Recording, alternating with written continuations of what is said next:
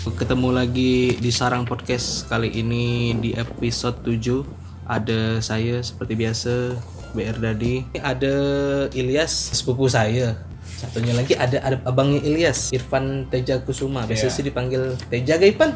Biasa Irfan. Oh, panggil Irfan. Kalau dulu waktu SMA Teja. Dipanggil Teja. Oh, iya. Sekarang nih lagi di Mempawah. Kebetulan kemarin Jumat lalu ya sih, kakek kita meninggal. Iya. Yes. Nah, kan kuliah di Jakarta nih, gimana? Kok bisa balik ke Pontianak? Nah, itulah awalnya kan tuh ada isu mau karantina wilayah, jadi bandara tuh nggak lagi dioperasionalkan. Iya, dioperasionalkan gitu kan. Terus kata dari Menteri Luhut Panjaitan itu, Luhut bangsat tuh. Dia bilang tuh karantina wilayah tuh mulai pas mau dekat-dekat lebaran gitu. Jadi pas sebelum lebaran aku tuh udah pulang ke Kalimantan tanggal 1 April nggak salah. 1 April lalu. Yeah. Oh, udah 1 bulan lah berarti di Pontianak. Di Mempawah sekarang. Iya, udah 1 bulanan lah. Gitu. Hari ini 1 Mei, Hari Buruh. Oh, selamat Hari Buruh untuk kawan-kawan buruh. Jadi selama di Jakarta gimana lah? Apa yang berubah dari kau selama di Jakarta? Lama tak ketemu kita, ini berapa tahun gitu? Setengah tahun? Udah setengah tahun lebih lah. Setengah tahun lebih lah gitu. Yang gak pernah ini sih sebenarnya tuh lebih spesifik perubahannya itu. Nah, waktu dulu SMA itu kan emang orangnya tuh pendiam gitu kan. Nah, sekali pas kuliah ini bukan lagi ulang pendiam gitu kan, teman juga pun banyak gitu. Berarti dah lumayan signifikan. Ya, udah lebih signifikan lah gitu perubahannya gitulah. Apa yang buat kau berubah? Ya awalnya itu kan karena dulu tuh kan waktu SMA tuh kan pernah dibully gitu kan. Jadi ingin merubah diri lah. Dulu tuh kan udah berapa ya, sekitar 3 tahunan lah dibully. Berarti sepanjang SMA? Iya, sepanjang SMA gitu kan. Waktu SD SMP sih nggak pernah dibully gitu, waktu SMA doang yang dibully. Kalau Ipan apa? Pernah pengalaman apa dibully? Ya, kalau saya sih SMA alhamdulillah nggak ada dibully. SMP waktu SD ya. Waktu SD gara-gara apa tuh? Cerita itu dengan gara-gara apa, biasalah kalau kita SD itu kan istilahnya pola pikir itu belum matang lah istilahnya. Jadi waktu zaman SD itu suka main yang putus tuh. Putus sambung loh, kalau misalnya kau tak suka. Putuskan Irfan gitu. Yang dulu kami SD itu. Oh, itu sih bercandaan sih. Tepatnya itu bukan bully sih. Iya, tapi enak juga kalau misalnya udah putus misalnya kan. Jadi kita tuh kayak diasingkan. Kawan-kawan lain tuh enggak mau berbicara dengan kita, jadi kita sendiri gitu. Habis itu diolok-olok juga biasa suka ngolok nama orang tua tuh. Ngolok-olok pakai nama orang tua. Iya. Abang juga pernah punya pengalaman waktu itu SD kan, hidup tergolong susah kan. Mungkin kalau kalian kita ingat, aku tuh kerjanya kalau sore itu pulang sekolah ngecat pot, kadang buat pot juga, nyiram bunga. Kerja dengan Pak De kan di taman bunga dia. Habis itu waktu Pak De bikin rumah itulah ya, yang berkesan dan teringat sampai saat ini sama abang. Waktu itu aku mikul kayu sama ngangkut pasir di rumah Pak De. Jadi ada tetangga dekat rumah Pak De, masih ingat betul waktu megang arko kan, dorong arko. Bilang, wah kau nih gitu, masih SD udah kenal uang gitu, kenal duit gitu dia kan. Sempat tamat kau SMA tuh luar biasa lah, kau jilat lubang jubur kau gitu. Jadi gitu kan yang ngolok. Ya kita butuh bang jajan untuk sekolah gitu, pengen juga nyaman di sekolah gitu dengan ndak kelaparan gitu kan. Tapi tetangga tuh waktu itu agak bagus-bagusnya ekonomi dia karena hasil laut lagi naik kan. Sempat bilang gitu, agak dorong sepeda, kujilat lubang jubur kau gitu, kalau sempat kau nih tamat sekolah. Akhirnya dijilat jubur. Akhirnya alhamdulillah sampai gak selesai kan. Dan ya aku ndak membalas apa-apa sama dia, cuma ya sedih sih karena emang sedih. Keadaan ekonomi itu paling terpuruk lah. Iya, lebih terpuruk waktu itulah. Cuma alhamdulillah itu jadi apa ya, membangkitkan gue sebenarnya, motivasi lah gitu. Ya, motivasi membangkitkan gue sih. Bukan membangkitkan gue untuk membalas dia dan menyelesaikan sekolahku, enggak, cuma membangkitkan gue bahwa apapun yang orang lakukan sama kita, entah itu buruk entah itu bagus, ya akan kembali ke dia, bah. Selama kita enggak merasa tersinggung dan enggak menyimpan rasa itu, enggak mengizinkan hati kita untuk tersinggung, kita ya enggak bakalan sakit hati gitu. Alhamdulillah lah. Masih sering ketemu orangnya. Kemarin waktu Aki meninggal, beruahan tuh ada orangnya di situ. Ada orangnya di situ. Tetap salaman masih biasa. Orang tua kan. Benar pula. Kalau Bang Nadi kan lebih ke ini ya, ke ekonomi. Kalau Ilyas tuh lebih ke sosial. Awalnya gini dulu kan, waktu SMP kan nggak pernah dibully kan. Waktu itu juga pun badan tuh berisi gitu kan. Badan berisi, jerawat tuh tak ada. Terus kata teman-teman, tak tahu lah kata teman-teman tuh kan, Ilyas kau ganteng banget Ilyas. Kayak gitulah. Ganteng benar gak kau Ilyas kayak gitu. Teman juga pun ada kan, banyak teman waktu SMP. Ah, pas waktu SMA nih tak tahulah nih, pas kelas 1 tuh ada muncul penyakit apa kayak beringus gitu, berhenti-henti. Iya, pilek, polip katanya. Polip. Jadi itu pilek tuh nggak berhenti-henti kayak gitu kan. Pilek terus. Ah, tapi penyakit tuh sampai sekarang sih masih ada, cuma nggak separah waktu SMA dulu waktu kelas 1 gitu kan. Pas kita kena penyakit beringus, badan Yas tuh yang dulunya berisi tuh jadi kurus gitu, krempeng gitu kan. Ah, yang listrik berjalan. Yang listrik berjalan lah gitu kan. Kalau dulu gemuk gentung atau gentung. Gentung. Itulah ditambah kurus sama jerawat nih. Jerawat kan niru bapak tuh kan. Bapak kan emang jerawat kuat kan, kalau emak kan enggak gitu kan. Nah, jadi Yas tuh biasanya tuh seminggu atau 4 hari tuh tumbuh 5-6 jerawat gitu kan, biasa di dong gitu, di sini nempel-nempel gitu kan. Itu anehnya antara 4 bersaudara nih cuma Yes ya yang berjerawat kuat gitu kan, jerawat batu lagi. Nah, itulah anehnya. Ditambah kurus, berjerawat. Yang dibully mereka apa sih sebenarnya? Maksudnya perkataan mereka yang menyakiti hatimu tuh. Perkataan teman-temanmu ke ini sih diremehin gitu kan. Diremehkan, dilecehkan. Jadi gitu. Bahan olokan gitu. Apa kayak appearance gitu, penampilan gitu ya. Bukan gitu, enggak bersih gitu kan. Terus ditambah lagi Yes tuh emang orang pendiam gitu kan. Dari SD itu emang udah pendiam orangnya kan. Cuma waktu SMP tuh emang ganteng gitu kan. Jadi termaafkan lah pendiamnya kan. Cuma waktu SMA ini udah jelek, penyakitan, pendiam gitu kan. Makin parah gitu kan.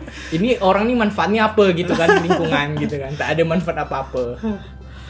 Nah, gara-gara itulah jadi bahan olokan gitu kan. Sedih juga sih rasanya gitu. Apa yang gue lakukan saat mereka ngolok, habis itu saat mereka melecehkanmu gitu. Kau lawan enggak sebenarnya? Sih lawan sih, cuma emang posisi kan emang lemah gitu kan. Yes kan emang lemah gitu kan. Sedangkan badan-badan mereka tuh kekar-kekar gitu kan, dua kekar tinggi lagi gitu kan. Nah, lawan gimana gitu kan. Kita juga takut ucapan atau segala macam. Lebih ke ini sih, suka mendam gitu kan, mendam. Atau kalau misalnya dia emang ngolok gitu, kayak suara itu dinyaringkan. Tapi malahan mereka tuh lebih suka gitu kan. Emang betul kata orang-orang tuh, kalau misalnya kita dibully tuh jangan dilawan gitu kan. Jangan dilawan pakai emosi. Makin kita emosi, makin jadi dia. Emang betul, emang betul. Kayak gitu tuh. Kalau sekarang sih abang kalau dibully, malahan abang lajak kan. Jadi dia pening sendiri. Misalkannya, ada di kan tak berduit kere gitu. Emang bagilah duit gitu kan. Jadi dia yang pening balik. Emang ada caranya tuh sampai itulah waktu kelas berasa kayak gimana gitu ya. Pengen cepat-cepat pulang gitu, enggak mau sekolah. Maka waktu kelas 2 SMA tuh pengen berhenti sekolah tuh, cuma orang tua sempat juga sampai pengen berhenti sekolah parah gitu. Ya. Parah kuat. Sebenarnya itu faktor dari kawan emang iya juga, cuma kita ndak menyadari bahwa diri kita berharga, bahwa kita ini sebenarnya sayang sama diri kita. Itu ya. Itulah gitu. Rasa cinta kita terhadap diri kita sendiri. Karena pengalaman itu waktu SMA tuh, jadi inilah kita waktu kuliah tuh udah mempersiapkan semuanya dari hal pengetahuan, dari hal badan gitu kan. Jadi waktu, tapi ada gak teman-teman yang berharga gitu kan? Ada teman-teman yang emang support, bantu. Maksudnya apa namanya yang nemanin kita lah, CS lah, CS lah gitu kan, CS kental kata. Tapi yang paling yes ingat tuh waktu SMA tuh suka ini tidur, tapi tak ngantuk, cuma biar tak kena bully itu pura-pura tidur tau ke, yang gini di bangku, tidur di bangku, tidur di kelas gitu kan, sendirian gitu kan, kayak ngenes benar gitu. Udah lah jomblo, ini bully ya gini, gitu lah dia. Kalau Ipan apa Ipan yang paling, kan tadi ketemu cuma SD ya kan yang paling menderita. Kalau selama kuliah gimana? Kalau selama kuliah sih biasa-biasa ya sih. Biasa-biasa sih. Enggak ada kayak apa bertengkar dengan kawan atau apa. Enggak ada. Enggak ada juga. Oh, syukur lah. Alhamdulillah lah, puji Tuhan. Puji Jebata. Ya, kalau saya sih emang lebih ini sih ya. Tak ada kayak permasalahannya tuh cuma di SD sama ini. Kuliah macet-macet sih. Kalau Bang perhatikan sih masalah Ipan tuh bukan di waktu di perjalanan dia menempuh pendidikan, tapi masalah dia itu sama dirinya sendiri belum ketemu. Nampaknya sih itu yang Abang duga kayak gitu. Aduh, mentak menyenangkan sebenarnya dibully. Tapi gimana pun Abang harus mengakui juga bahwa Abangnya suka juga membully ternyata. Tanpa kita sadari tuh, kita juga kadang-kadang suka membuli. Emang kalau kayak Yes waktu kuliah tuh emang ini sih ya, suka kayak bergurau juga sama kawan-kawan gitu. Sebenarnya bully itu hal yang biasa gitu kan. Tapi tak bisa dibiasakannya. Sedang nggak nak bergurau bilangkan, wah kecil-kecil dah kerja gitu kan, tak tamat sekolah kau nanti gitu. Oh jilat lubang jobor kau gitu. Itu bukan lagi tahapnya tuh bukan masalah pertemanan apa gitu, orang tua gitu. Emang kayak itu menghina sekali gitu. Itu waktu SMA tuh kayak gitulah rasanya gitu kan. Gitu. Iya, terasa kayak gitu. Jadi tuh bukan bergurau gitu kan, lebih ke menghina gitu kan. Hina, bukan bergurau. Itulah titik baliknya nih pas kelas 3 nih. Itulah karena emang sering berdoa gitu kan. Dengan Allah gitu kan. Ya Allah, ngapa pula gini benar hidup aku nih kata bilang kan. Janganlah kayak gini. Akhirnya kita nemu kayak ini satu website gitu kan, website belajar ini ngobrol gitu kan, belajar gimana caranya berkomunikasi. Cuma waktu itu harganya mahal, harganya tuh bayar tuh, bayar 500.000. Waduh. 500.000 itu kan? Untuk apa? Untuk akses anggota atau apa? Kayak inilah, kayak kursus ngobrol gitu kan, kursus. Gimana kita ngobrol tuh jadi lancar gitu kan, mahal gitu kan. Cuma 500.000 tuh berapa lama? Yes. Seumur hidup. Iya, seumur hidup. Jadi ada tuh, masih ada sampai sekarang, masih nyimpan gitu kan. Kita bedah dulu kelemahan kita dari mana. Pertama kan penyebab dibully karena emang lemah gitu kan, gimana caranya biar jadi kuat gitu kan. Jadi teman nih waktu kelas 3 ini suka ajak kayak olahraga gitu kan, dia juga pun gaul ganteng tapi badannya tuh kurus gitu kan. Jadi dia suka kayak fisikal ini ya, apa bully yang fisik gitu, tau gak? Bully fisik. Jadi temannya tuh yang catcalling, catcalling tuh itu sih lebih ke siulan sih untuk cewek-cewek. Jadi temannya tuh suka kayak gini kan, didorong-dorong gini kan. Kau nih lemah benar kata gini kan, digini kan. Jadi dia pengen berubah ga? Aku nih boh kata bilang. Tapi dia gaul, banyak kawan dia. Jarang dia dibully, cuma suka kayak gitu ya. Fisiknya diremehkan kayak gitu kan. Aku pengen merubah ini nih, kau nak ikut tak Yes gitu kan. Oh boleh, ikutlah kita kan, jogging gitu kan. Jogging ini itu, ngangkat dumbbell gitu kan. Dia lah yang buatkan dumbbell di rumah tuh. Ada dua tuh, dia yang buatkan dumbbell tuh kan. Dari situ besarkan otot. Jadi otot tuh makin lama makin besar gitu kan. Terus masalah pendiam nih kan, emang ikut kursus gitu kan. Bully gitu, inilah gini kan. Kursus sama cara ngatasi pembulian nih dari pengalaman hidup gitu kan. Jadi gimana caranya biar orang nih tidak mau bully kita gitu kan. Ada jumpa salah satu di YouTube namanya Broke Gif gitu kan, dari Amerika. Itu emang spesialisasi gimana cara menghentikan pembulian kayak gitu kan. Jadi nonton video-videonya tuh, oh gini rupanya, oh ini kesalahan Yes nih waktu SMA dulu nih kan. Gimana caranya pas SMA kita boleh dibully gitu kan, boleh hancur-hancuran. Gimana cara kuliah kita nih jangan sampai hancur-hancuran gitu kan. Gitu lah. Tapi setelah kau merasa kuat, kau balik membuli kawan-kawan enggak? Tergantung lihat lo kawan. Satu hal yang Yes pelajari ini, bully itu tak bisa hilang gitu kan. Susah kerja sampai mungkin pas kita kuliah, kerja ini itu gitu kan, karir gitu kan, bully itu pasti ada. Tak akan bisa hilang gitu kan. Cuma emang ada orang yang kurang ajar gitu kan. Emang ada tingkat-tingkatannya tuh. Ada emang suka bergurau kayak gitu kan. Cuma yang lebih lebih identifikasi antara SMP waktu dengan kuliah nih, SMA sama kuliah nih, Kalau SMA ini kan kita tak bisa bahas apa-apa gitu kan, kayak pasrah. Cuma kalau SMA ini kita bisa balas gitu kan. Nah, kita bisa balas. Jadi tiktok-tiktokan gurau-gurauan gitu kan, kayak ngolok-ngolok, saya ngolok-ngolokan gitu kan. Ya, normal lah. Oh, normal lah. Jadi ujung-ujung ketawa bareng gitu kan. Itu sih lebih ke bukan ke bullyingnya sih, lebih ke keakraban sih. Iya, keakraban kawan gitu kan. Iya, itulah yang enggak ini apa namanya, enggak didapatkan waktu SMA gitu kan. Walaupun emang dia guraunya tuh kayak rada kasar gitu kan. Sakit hati lah. Tapi tak bikin sakit hati, cuma agak omongannya tuh agak pedas gitu kan. Emang ada orang kayak gitu tipenya tuh. Kita kan kalau misalnya orang enggak pendiam lagi kan bisa melihat, oh tipe kepribadian orang gini kayak gini, kepribadian orang kayak gini, kayak bisa menggolongkan lah kepribadian masing-masing gitu kan. Selama di Jakarta bahasa Mempawahmu enggak luntur? Nggak luntur bahasa Mempawahmu? Tak luntur, masih bisa. Oh, masih bisa lah. Gitu kan. Udah di Jakarta udah pakai bahasa lo gue belum? Oh, pakai. Jancok. Nah, itulah bahasa biasa kita manggil kawan kita tuh cu gitu kan. Ada banyak jenis kayak bre gitu kan. Cuk itu janco. Oh, janco. Janco artinya itu lebih ke apa ya? Makian sih sebenarnya. Cuma bahasa maki itu jadi bahasa kemesraan. Macam kita di Mempawah. Misalkan, woi, enam itu kan jahanam sekarang mana gitu. Tapi karena tadi itu bahasa kemesraan yang diutarakan gitu, maksud kemesraannya. Jadi itu dianggap masuk normal gitu apa dengan kawan yang kita akrab. Yang udah benar sekawan. Iya, gitu. Emang biasa ya kayak gitu loh. Orang apa yang baru orang baru kan, woi, jancok gitu aja gua tadi. Hai, bacok. Emang ini kalau di Jakarta kan lebih suka kayak ke anjing gitu kan, itu biasa anjing. Sama cuk-cuk itu udah normal lah. Normal biasa gitu. Ya. Sama kawan, Mbak. Kayak gitu tuh. Nah, itulah makanya waktu SMA kuliah sama SMA nih berbanding terbalik gitu. Makin nanjak-nanjak gitu kan, teman makin banyak gitu kan, bisa ngobrol sana apa ya. Tapi nggak kayak sehebat teman Yes. Emang ada kita lihat kepribadian orang tuh yang emang berisi gitu kan. Kayak teman Yes tuh emang gimana nih? Pokoknya kayak skill komunikasi tuh keren gitu kan.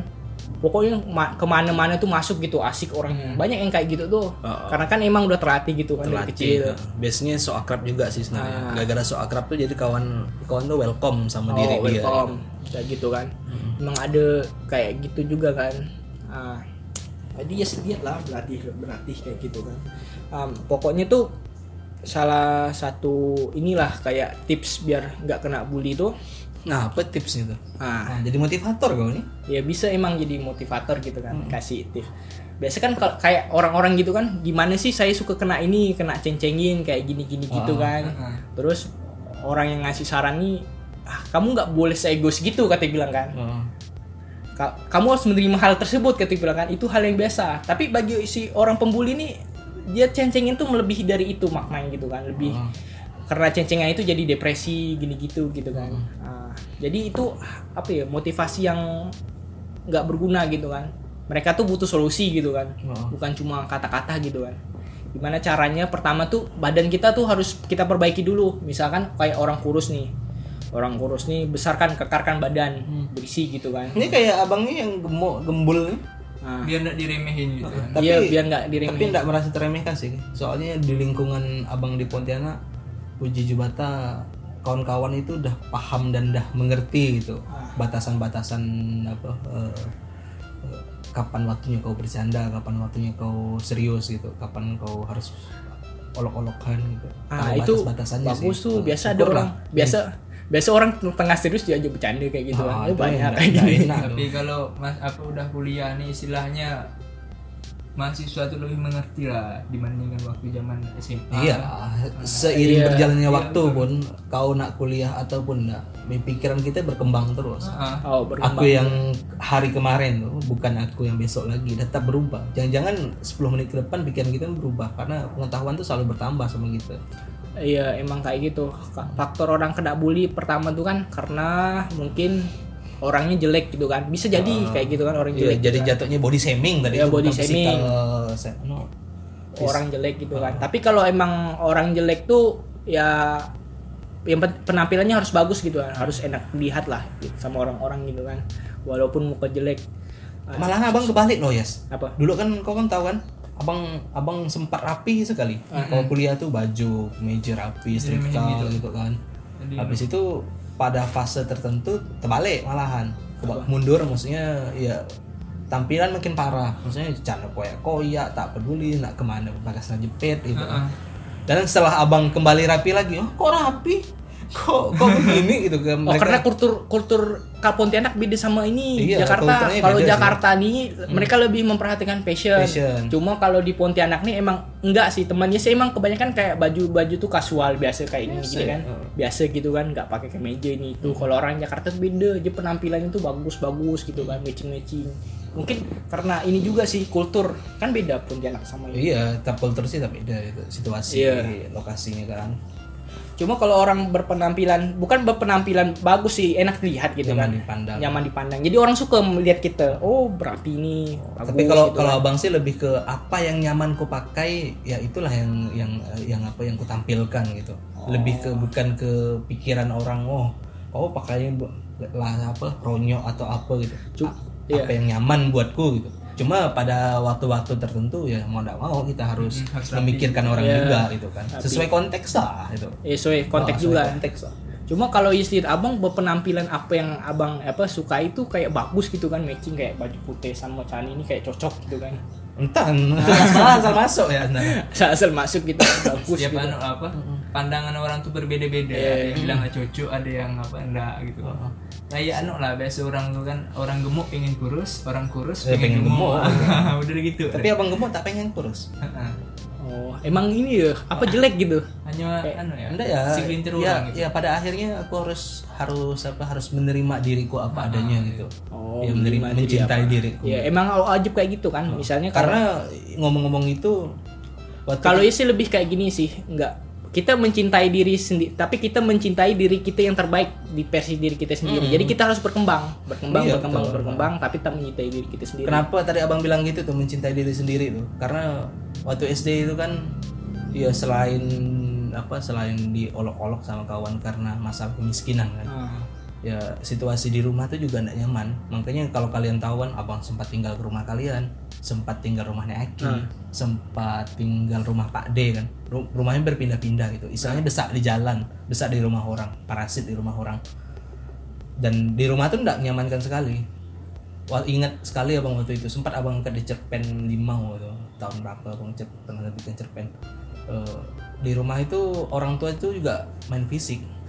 Waktu itu kan abang sempat kelahi besar sama bapak, ngejak layang kemalaman. Habis itu karena terlambat datang ke rumah, maghrib tuh dia pun baru pulang dari ladang. Dia pukulnya abang pakai centong sampai pecah tuh, centong berisi air sampai pecah belakang abang. Dan abang tuh selalu lari ke kuburan Ewan almarhum. Tahu kan kuburan di Pokok Limau tuh? Iya, tahu. Nah, lari ke situ dan berapa kali abang tuh pengen bunuh diri. Sampai kuliah tuh masih sering pengen bunuh diri. Karena tertekan, bukan hanya masalah finansial gitu, tapi masalah kehidupan gitu. Karena waktu itu belum muncul pikiran wah aku ini berharga gitu.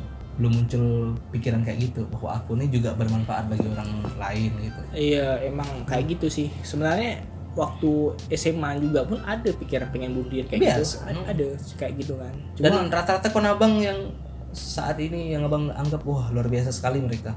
Ya mereka punya fase sangat melelahkan kayak gitu. Iya, punya dengan masing-masing persoalannya lah gitu.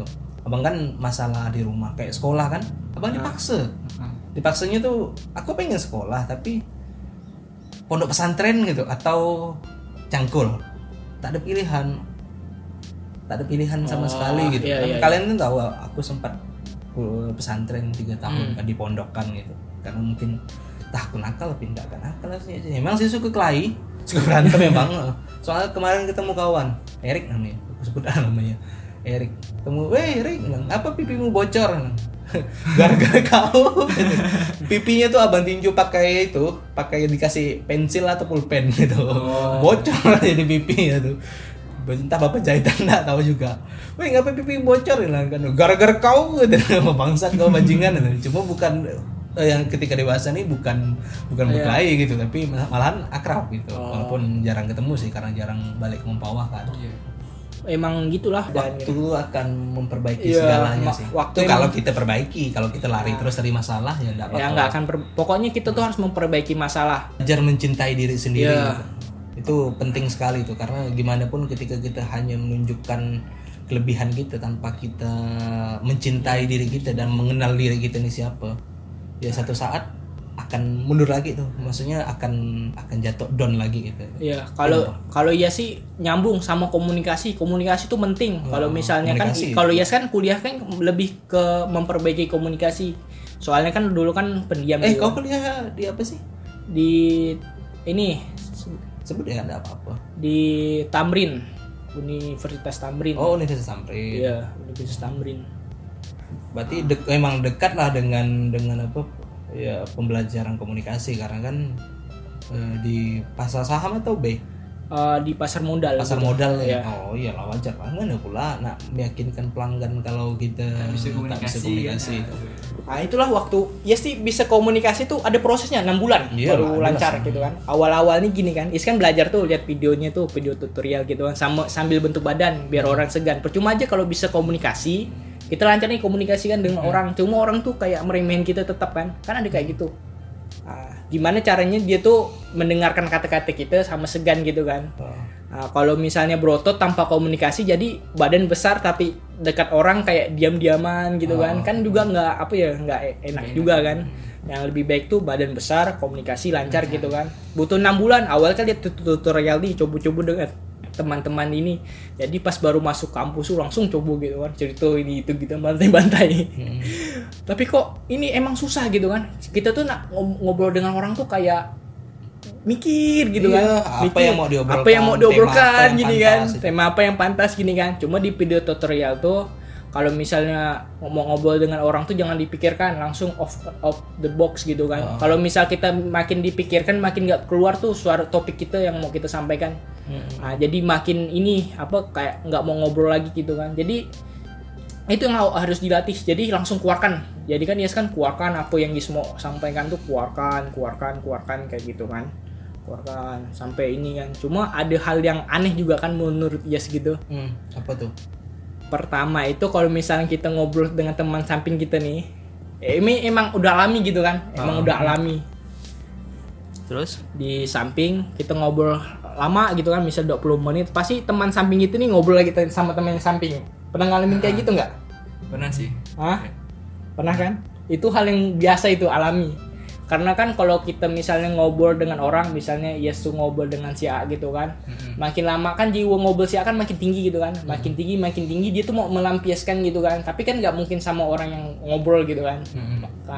Karena akhirnya si Ani ngobrol sama teman di samping dia gitu kan, hal yang biasa tuh, wajar gitu kan, normal. Itu normal. Dulu kan Iski tuh terkejut gitu kan, kok bisa kayak gini gitu kan, malah sering ngalami kayak gitu kan, ngobrol sama teman di samping lama-lama 20 menit kan. Is kan merasa Is tuh orang yang asik gitu kan, orang yang keren gitu kan. Kok dia jadi ngobrol sama yang samping gitu kan. Galau kita dibuatkan ya. Galau dilema, kan? Gegana. Dilema. Bisa galau merana. Serius galau kita mikir, kita kan pas malam mikir kok bisa kayak gitu gitu kan. Kok orang tuh enggak menghargai kita. Ya pernah kayak gitu omongan. Kita udah capek-capek, enak aja ngobrol gitu kan. Malah aja ngobrol orang samping gitu kan. Kayak gitu kan. Ternyata itu hal yang biasa gitu kan di dalam hal berkomunikasi. Kalau itu sih normal lah. Normal. Yang tak enak tuh macam kemarin kan, baru-baru nih. Kemarin kan abang bubar nih sama kawan-kawan. Woi, bubar yuk. Yalah, bubar. Sampai ketemu bubar. Ya, emang sih sekarang lagi physical distancing. Cuma kan di kampung kan enggak terlalu parah. Bukan enggak terlalu parah sih, karena masyarakat was-was juga. Cuma ya karena di kampung situasinya seperti itu ya tetap masih ketemu gitu. Bubar, ketemulah bubar. Sampai ketemu bubar masing-masing. Woi, mabar anjing bangsat. Bangsat, orang ketemu tuh pengen entah ngobrolkan apa ke gitu, cerita apa ke gitu. Ini malahan sibuk dengan HP-nya masing-masing. Itu nanti anjing itu. Astagfirullah. Nanti Is bahas tuh emang ada kayak gitu sih. Yang kedua tuh masalah ini kalau misal kita ngobrol dengan orang satu lawan satu gitu kan, one by one gitu, itu nggak bisa lama-lama, nggak bisa sejam, palingan 20 menit atau 15 menit gitu kan, 30 menit juga pun bisa. Cuma setelah itu diam-diaman. Jadi hal diam-diaman tuh hal yang biasa gitu kan kalau ngobrol satu lawan satu gitu kan. diam-diaman gitu. Tapi biasa kan enggak baik juga ketika baru datang, belum bukan nanya kabar tapi bersalaman ngajak mabar. Masalahnya kan enggak semua orang yang diajaknya kumpul untuk bukber tuh main game gitu. Macam contoh macam abang kan enggak terlalu seneng game gitu. Kalaupun seneng game pun paling enggak play domin poker gitu. Enggak, istilahnya bukan game yang harus bersama gitu kayak mereka yang Mobile Legends apa gitu kan enggak ngerti hal itu gitu. Jadi ya ujung-ujung di perkumpulan tuh terasing juga. Dan ya lagi-lagi kawan-kawan tuh bangsat juga sih sebenarnya. Ya abang berusaha mengerem diri itu ketika harus catcalling sama kawan sendiri atau body shaming sama kawan-kawan cewek gitu kan. Itu datang, wah susu kok besar sekarang ya, anjing bangsat. Wah udah diremas berapa kali, enggak itu melecehkan sekali. Ini bukan sok ya, tapi emang aku enggak senang dengan hal-hal kayak gitu. Dan mereka tuh ketika ku kasih tahu tuh, wah kau munafik sekali. Gimana? Nggak bisa dikasih tahu sih orang dibully tuh, harus dibiarkan.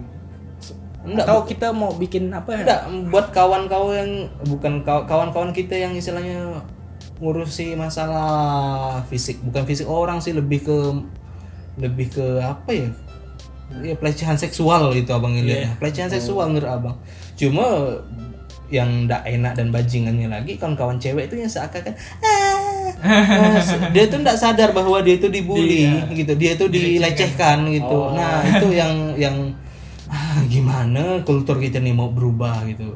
Dan itu menyebalkan sekali menurut abang. Ujung-ujungnya ketika bertemu gitu yang dulu abang kan termasuk welcome sama kawan-kawan. Kalian pun tahu kawan-kawan abang banyak kan. Ya, ujung-ujungnya aku terasing di lingkunganku gitu. Aku terasing. Kalau dibalik Mempawah lah gitu. Tapi di Pontianak ya syukurlah aku punya kawan-kawan yang luar biasa gitu. Yang ketika dibully ataupun membuli kita ya udah tahu gitu, kawan kita gitu kan. Ya emang kayak gitu sih. Nah, itulah masalahnya. Pertama kan betul kan, kalau misalnya ngobrol bertiga ini 3 jam sih nggak masalah, bisa gitu kan. Bisa. Cuma kalau 1 lawan 1 tuh ya itu nggak bisa lama-lama. Nggak bisa. Karena itu salah satu masalah ini. Kalau misalnya kita baru belajar komunikasi tuh bisa ngobrol 1 lawan 1 kok putus-putus gitu kan. Kayak nggak ini. Sama ini juga bang. Masalahnya nih. Kayak kita nih ngajak orang. Kok masih manggil Ipan AA? Ya emang melekat lah. Ya memang biasa tuh kalau apa? Iya, kadang-kadang dulu abang menyebut AA di dalam rumah nih. Iya, ya kan paling gitu kan. Gara-gara bapakmu nyebut AA karena bapakmu Sunda kan. Junjung abang dulu itu sempat manggilmu AA, enggak manggil Ipan atau apa Panjol gitu, nama apa kesayangan di keluarga gitu gitu kan. Atau Ilyas kan dulu ada panggilan masing-masing. Gentung. Kalau abang tuh burung. Makanya sekarang nama abang tuh di Instagram atau di medsos BR Dady, BR tuh atau Bird. BR Dady. Jadi abang ketika dipanggil itu sama bapak kan, di HP kontak apa abang dipanggilnya juga burung. Kurang ajar, burungku gitu, kurang ajar. Nggak tahu ngapa jadi burung. Mungkin faktor waktu kecil itu kali. Waktu kecil seneng sama burung kan, entah apa. Jadi burungku gitu. Siapa burung kali kontak anjir, kontak anak itu dipanggil burungku. Iya, kayak gitulah. Pokoknya inilah masalah apa sama gini. Sebenarnya kita nggak boleh nunggu untuk apa ya. Misal kita nunggu baru orang mulai komunikasi dengan kita gitu kan. Nah, kebanyakan kesalahan orang yang mau belajar komunikasi itu dia menunggu orang untuk ngajak bicara. Harusnya kita yang dulu yang ngajak berbicara. Iya, kalau misal kita ngajak orang berbicara tuh skill komunikasi kita makin meningkat kayak gitu. Skill komunikasi abang kayaknya makin parah. Soalnya di podcast sebelumnya tuh itu kacau sekali tuh menikah dengan peri tuh. Kan mencoba untuk ngedit kan, itu pertamanya itu ada hampir 300-an. Sebenarnya itu nggak boleh tuh. Iya, sebenarnya nggak boleh. Abang juga belajar gitu. Komunikasi karena jurusan abang kan kebahasaan kan. Yeah. Kebahasaan itu belajar bicara itu banyak sekali dan banyak sekali, dan setelah diedit tuh masih ada 95. Kau dengar 95. Astagfirullah. Dan abang kapok untuk ngeditnya. Bukan masalah emnya tadi itu. Abang tuh pengen dengar komunikasi abang yang real gitu. Dan abang berusaha untuk meminimalisir ngedit podcast lah selanjutnya. Karena ya dari mendengar suara kita sendiri kita bisa belajar apa nih kurangnya aku, apa kelebihan aku. Emang kayak gitu. Kalau bisa nih kalau misal kita mau ngobrol dengan orang tiba-tiba keluar jangan dikeluarkan, kita stop sebentar gitu kan. Ya kadang-kadang kan itu di bawah alam sadar, gitu kan. Itu harus diubah sebenarnya, harus diubah gitu kan. Iya. Kalau misalnya kita kayak ngobrol kayak gini kan, tiba-tiba pengen nih keluar gitu kan, jangan, diamkan dulu bentar, pikir dulu, pokoknya jangan sampai keluar kata-kata tuh kayak kita tuh grogi gitu kan. Iya kayak grogi sih sebenarnya. Grogi atau nggak nguasai apa yang lagi dibahas gitu. Biasanya kayak gitu sih. Kayak kemarin tuh kan bahas laki dengan peri itu nggak sengaja juga. Sebenarnya mau bahas cerpennya gitu kan. Sekarang kita konsen sama cerpennya dan apa maksud dibalik cerpen itu. Cuma tiba-tiba lawan bicara abang tuh si Kong Lalat. Rupanya pernah punya pengalaman bukan kawin dengan peri sih, cuma sempat dekat dengan peri gitu. Bukan peri sih, makhluk kayangan lah gitu. Sempat punya pengalaman kayak gitu. Jadi topiknya itu berubah dari awalnya cerpen gitu, mau ngulas cerpen, ujung-ujungnya orang kayangan dia cerita. Dan abang tuh bingung gimana cara ngeditnya itu. Tak pernah juga ngedit audio. Dia baru pertama ngedit tuh aduh anjing. Rupanya tak menyenangkan, apalagi harus mengedit suara sendiri.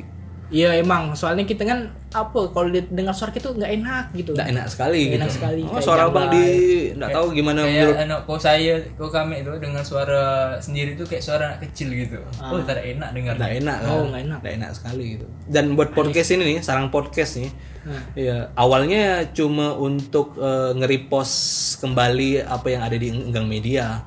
Enggang Media tuh channel YouTube kami gitu di penerbitan. Iya. Sebenarnya mau itu awalnya, cuma lama-kelamaan kayaknya komunikasiku nih makin parah lah gitu. Jadi mencoba membuat podcast ini nih biar sekaligus ketemu kawan-kawan gitu, belajar ngobrol gitu kan. Dan ya dibagikan lah juga apa yang kita obrolkan kepada pendengar gitu. Iya. Dan salah satu untuk ngelatih skill gitu. Nah, itu bisa jadi sarana untuk melatih skill komunikasi. Sebenarnya banyak untuk melatih. Banyak gitu. Sih, banyak sekali. Ngobrol kayak gini juga bisa melatih gitu kan. Asalkan kalau kita tuh berani aja ngeluarkan apa yang kita mau di otak kita. Ya, belajar itu sih, belajar ngeluarkan pendapat kita, asumsi kita gitu. Atau nonton yang seminar yang Penhias ini waktu baru-baru kuliah kayak gitu kan. Nonton itu bisa juga melatih kayak gitu kan. Masalahnya pertama kan udah melatih komunikasi. Mungkin abang mau kasih share ini nggak websitenya gitu, latihan komunikasi yang Ilyas dulu waktu kuliah di sini. Boleh kalau kau ada websitenya nanti abang bagikan di link di bio. Ada websitenya, ada di link lah nanti di podcastnya kan. Ada. Kalau bisa nih kayak kasih lebih tadi kan badan udah, komunikasi udah, tinggal satu lagi nih. Apa tuh? Bagaimana cara mengatasi ini orang yang membuli kayak gitu kan. Cara mengatasi orang yang pembuli itu pertama nomor satu nih. Sebenarnya lebih ke ini sih, mindset gitu kan. Tanamkan di pikiran kita, jangan marah, jangan balas dendam gitu. Iya, betul. Kalau misal kita marah, kita balas dendam, kita kalah sama orang yang bully kita. Pokok gimana caranya gitu, jangan sampai marah, jangan sampai balas dendam. Yang kedua itu gimana caranya kalau orang bully kita, misalnya menghina kita, lu anjing gitu kan. Gimana caranya hati kita nih suka gitu kan, senang gitu kan, nggak merasa malah merasa suka yang gitu seperti kan. Abang katakan tadi, ketika orang menghinamu dan hatimu tak mengizinkan omongan dia untuk menghinamu, ya tidak akan terjadi apa-apa. Terjadi apa kita ini ya, terima aja apa katanya, santai gitu ya, emang terima. Santuy. Yang kedua tuh tersenyum, misalnya anjing gitu kan, iya emang aku anjing gitu kan. Jadi dia tuh kayak stuck gitu kan, nggak bisa menghina kita kan. Woi, aku kan anjing, berarti kok kucing gitu kan, kayak gitu kan. Dia tuh stuck gitu kan, tak bisa bahas apa-apa. Emang pernah ngalamin kayak gitu kan? Pasti pernah kan? Iya pernah. Sering sih, wah anjing, bau babi, bangsa. Abang sih, abang bukan memaksud membalas sih, tapi untuk mengimbangi omongan. Mengimbangi. Cuma mengimbangi. Kan biasa kan kalau orang tuh kan ingin mengimbangi omongan dia kan udah ada rasa amarah, dendam. Jadi ekspresi muka dia tuh beda. Yang pembuli kan tuh mendapatkan kepuasan hati tuh dari ekspresi mukanya, makin marah, makin suram mukanya tuh, makin diganjak down dia, makin suka dia. Gini kan. Cuma kalau lihat kita ngine kita, muka kita senang kayak gitu kan. Kayak muka-muka tak berdosa itu malas dia. Iya, abang punya kawan satu kayak gitu. Ada kawan satu kayak gitu. Sekarang lagi di Solo. Mungkin kawan-kawan yang dekat denganku dengar podcast ini tahu siapa orangnya. Dia lagi di Solo sekarang, kuliah di sana S2. Budak itu, abangnya suka nih ngolok dia dan bully dia juga sih, semasuk itu kan. Dibully, bukan dia yang sakit hati, kita yang sakit hati. Itulah dia.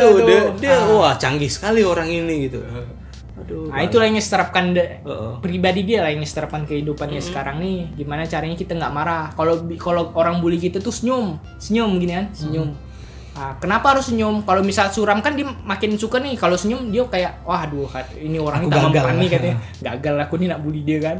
Yang kedua tuh harus kita balas. Jangan cuma ini aja kita kan. Misalnya kalau orang bully tai gitu kan. Cuma ya misal hati kita nih tak marah, tak dendam, senyum gitu kan. Tapi tak kita balas kayak gitu kan. Ya, itu sama dengan kayak jadi tameng gitu kan. Iya, jujur membiarkan dia untuk membuli kita terus-terusan. Iya, jadi bahaya juga. Kalau tameng tuh kena panah gitu kan, makin lama kan tameng tuh pasti akan retak gitu kan.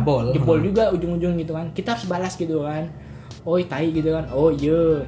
Ah, yang kedua tadi ya. Iya kan kata-katanya. Jangan bilang kan enggak atau membela diri gitu kan, membela diri. Iya kan ya kata-kata dia. Iya. Oh iya aku tai gitu kan. Mungkin lebih enaknya kalau misal abang bully ya kayak gimana kita praktekkan aja kan. Iya kan ya kata-kata dia tuh. Oh iya emang aku tai gitu kan. Kok kucingnya kayak gitu kan.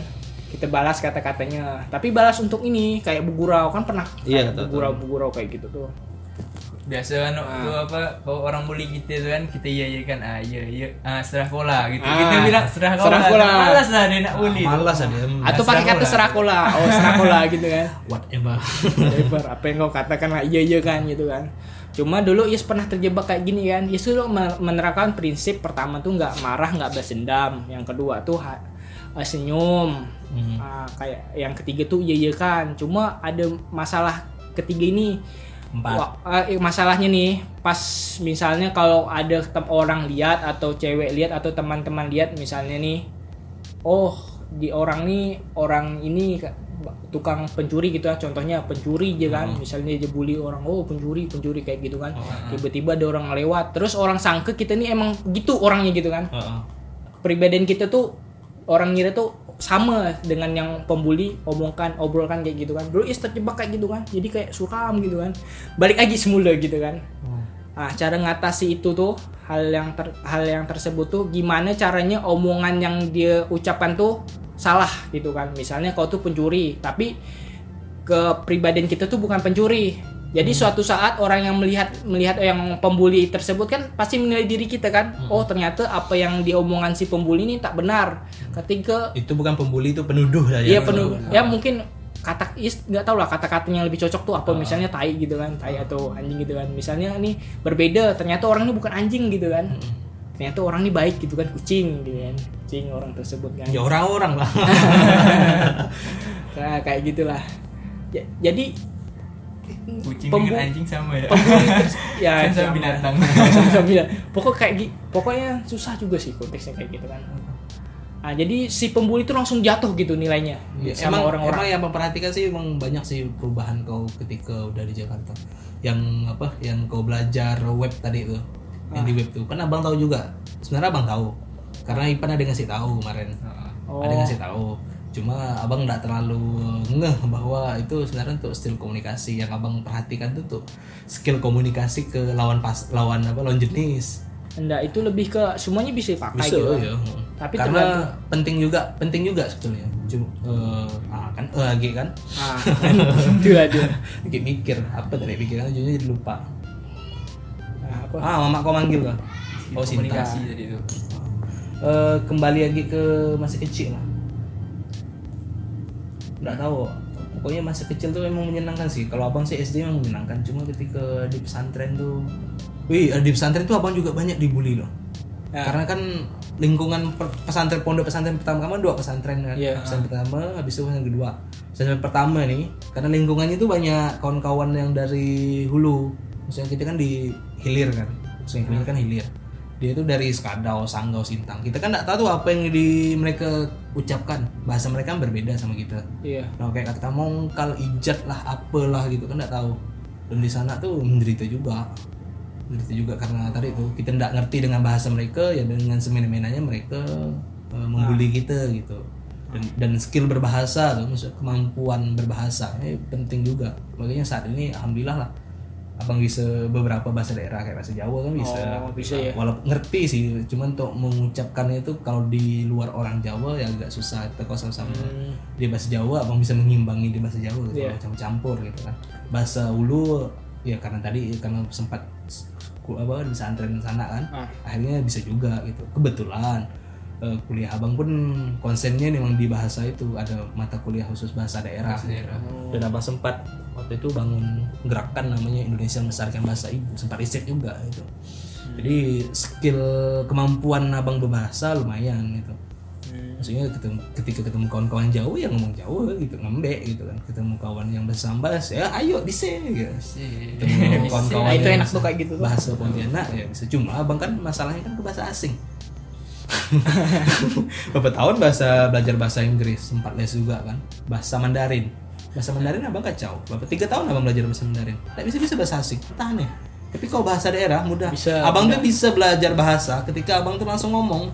Tak ya, bisa kan, yang ya pakai di apa dihafalkan segala macam gitu. Susah emang hafalkan kayak gitu. Harus dipraktik. Kalau langsung praktik itu lebih cepat nangkepnya daripada. Karena gini, waktu teori abang tahu pertama bahasa Jawa kan, walau bahasa Jawa kasar lah.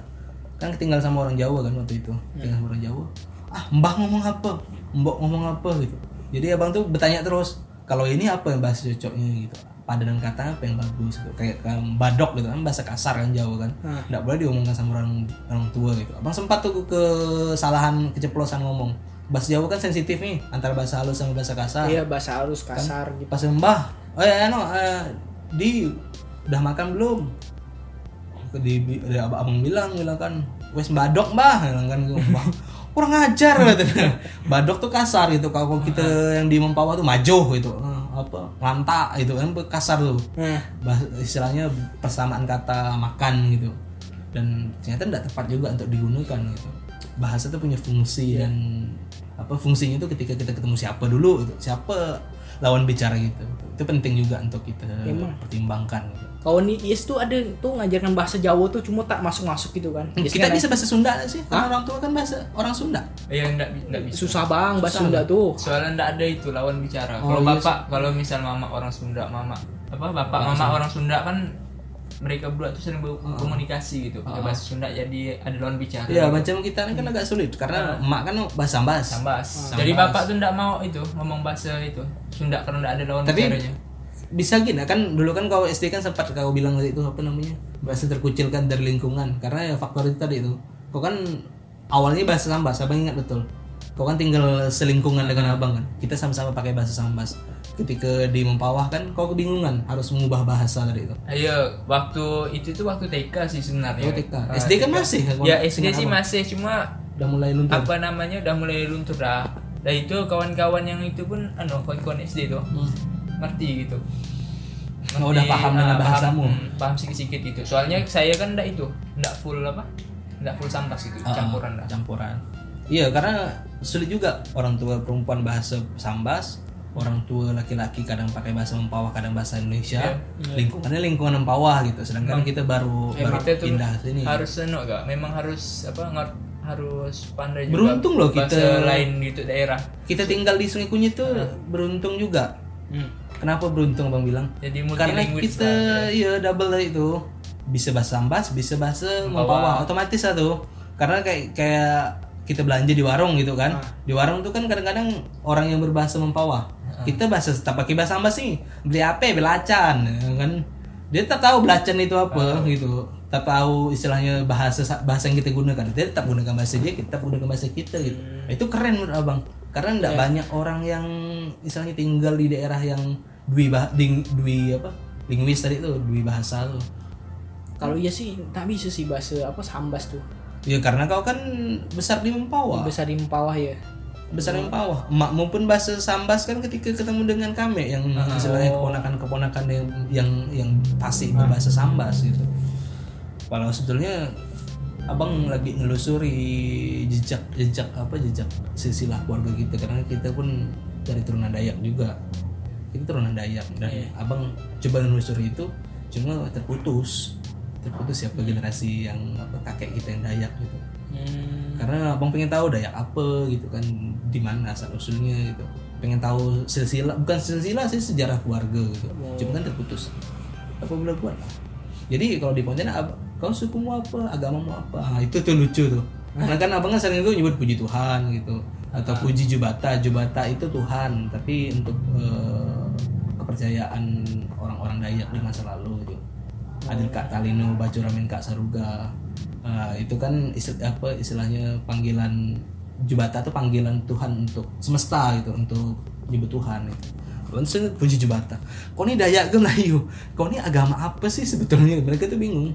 Padahal kan masalah agama itu kan masalah personal gitu. Yeah. Sedangkan kalau masalah kesukuan kan bisa hilang. Ketika kalian keturunan Sunda dan Sambas, ya kalian apa ya tergantung konteksnya gitu. Dan kita ini nggak pernah benar-benar murni sebenarnya. Ya nggak ada namanya suku murni Melayu. Iya nggak ada. Iya mana nak murni? Macam kon abang dia Jawa, mamanya Jawa, bapaknya Jawa, tinggal di Pontianak tak bisa bahasa Jawa. Kayak kon bapak tuh baru 3 hari kemarin dia cerita kan. Dia cek itu DNA dia tuh, karena hanya dia di Jakarta tuh, di sini belum ada. Cek dia DNA dia, sekali tengok DNA dia tuh ada suku Afrika gitu. Aneh gitu. Karena udah kawin silang dah, percampuran kultur kita ini kan kultur yang plural sekali. Nggak usah diajarkanlah kita masalah istilahnya keberagaman tuh, dari kecil kita tuh udah diajarkan gitu. Kayak misalkan lebaran gitu, kita merayakan lebaran. Tangga abang kan banyak yang Chinese. Samping kiri kanan tuh kan Chinese, mereka tetap kayak tuh kan biasa. Yang Najwa Syihab tuh kan. Dia kan tuh istilahnya keturunan Arab gitu kan. Tapi DNA dia tuh lebih cenderung ke Cina gitu. Kan enggak. Bukan masalahnya DNA sih. Emang faktanya kita nih bercampur. Iya, bercampur. Susah mau ngeklaim aku paling Melayu, tak bisa sih menurut abang. Makanya abang agak enggak seneng dengar persatuan orang apa gitu, membawa kesukuan, agak kurang seneng gitu. Ya bagus sih sebenarnya untuk mengumpulkan massa gitu. Cuma kalau ya, untuk mengakui bahwa aku adalah orang suku ini gitu, aku adalah ini, ya agak nggak nyaman gak sih sebenarnya. Nggak masuk sih sama abang. Dah berapa menit dah nih? Udah hampir 1 jam. Oke lah kawan-kawan, sampai di sini ya podcast kita kali ini. Nanti kasih judul apa nggak tahulah, lihatlah nanti di postingan. Itulah di judulnya. Di sini ada Dady, ada Ilyas sama Irfan. Kami akhiri, makasih udah yang mendengarkan. Selamat berpuasa. Bye bye.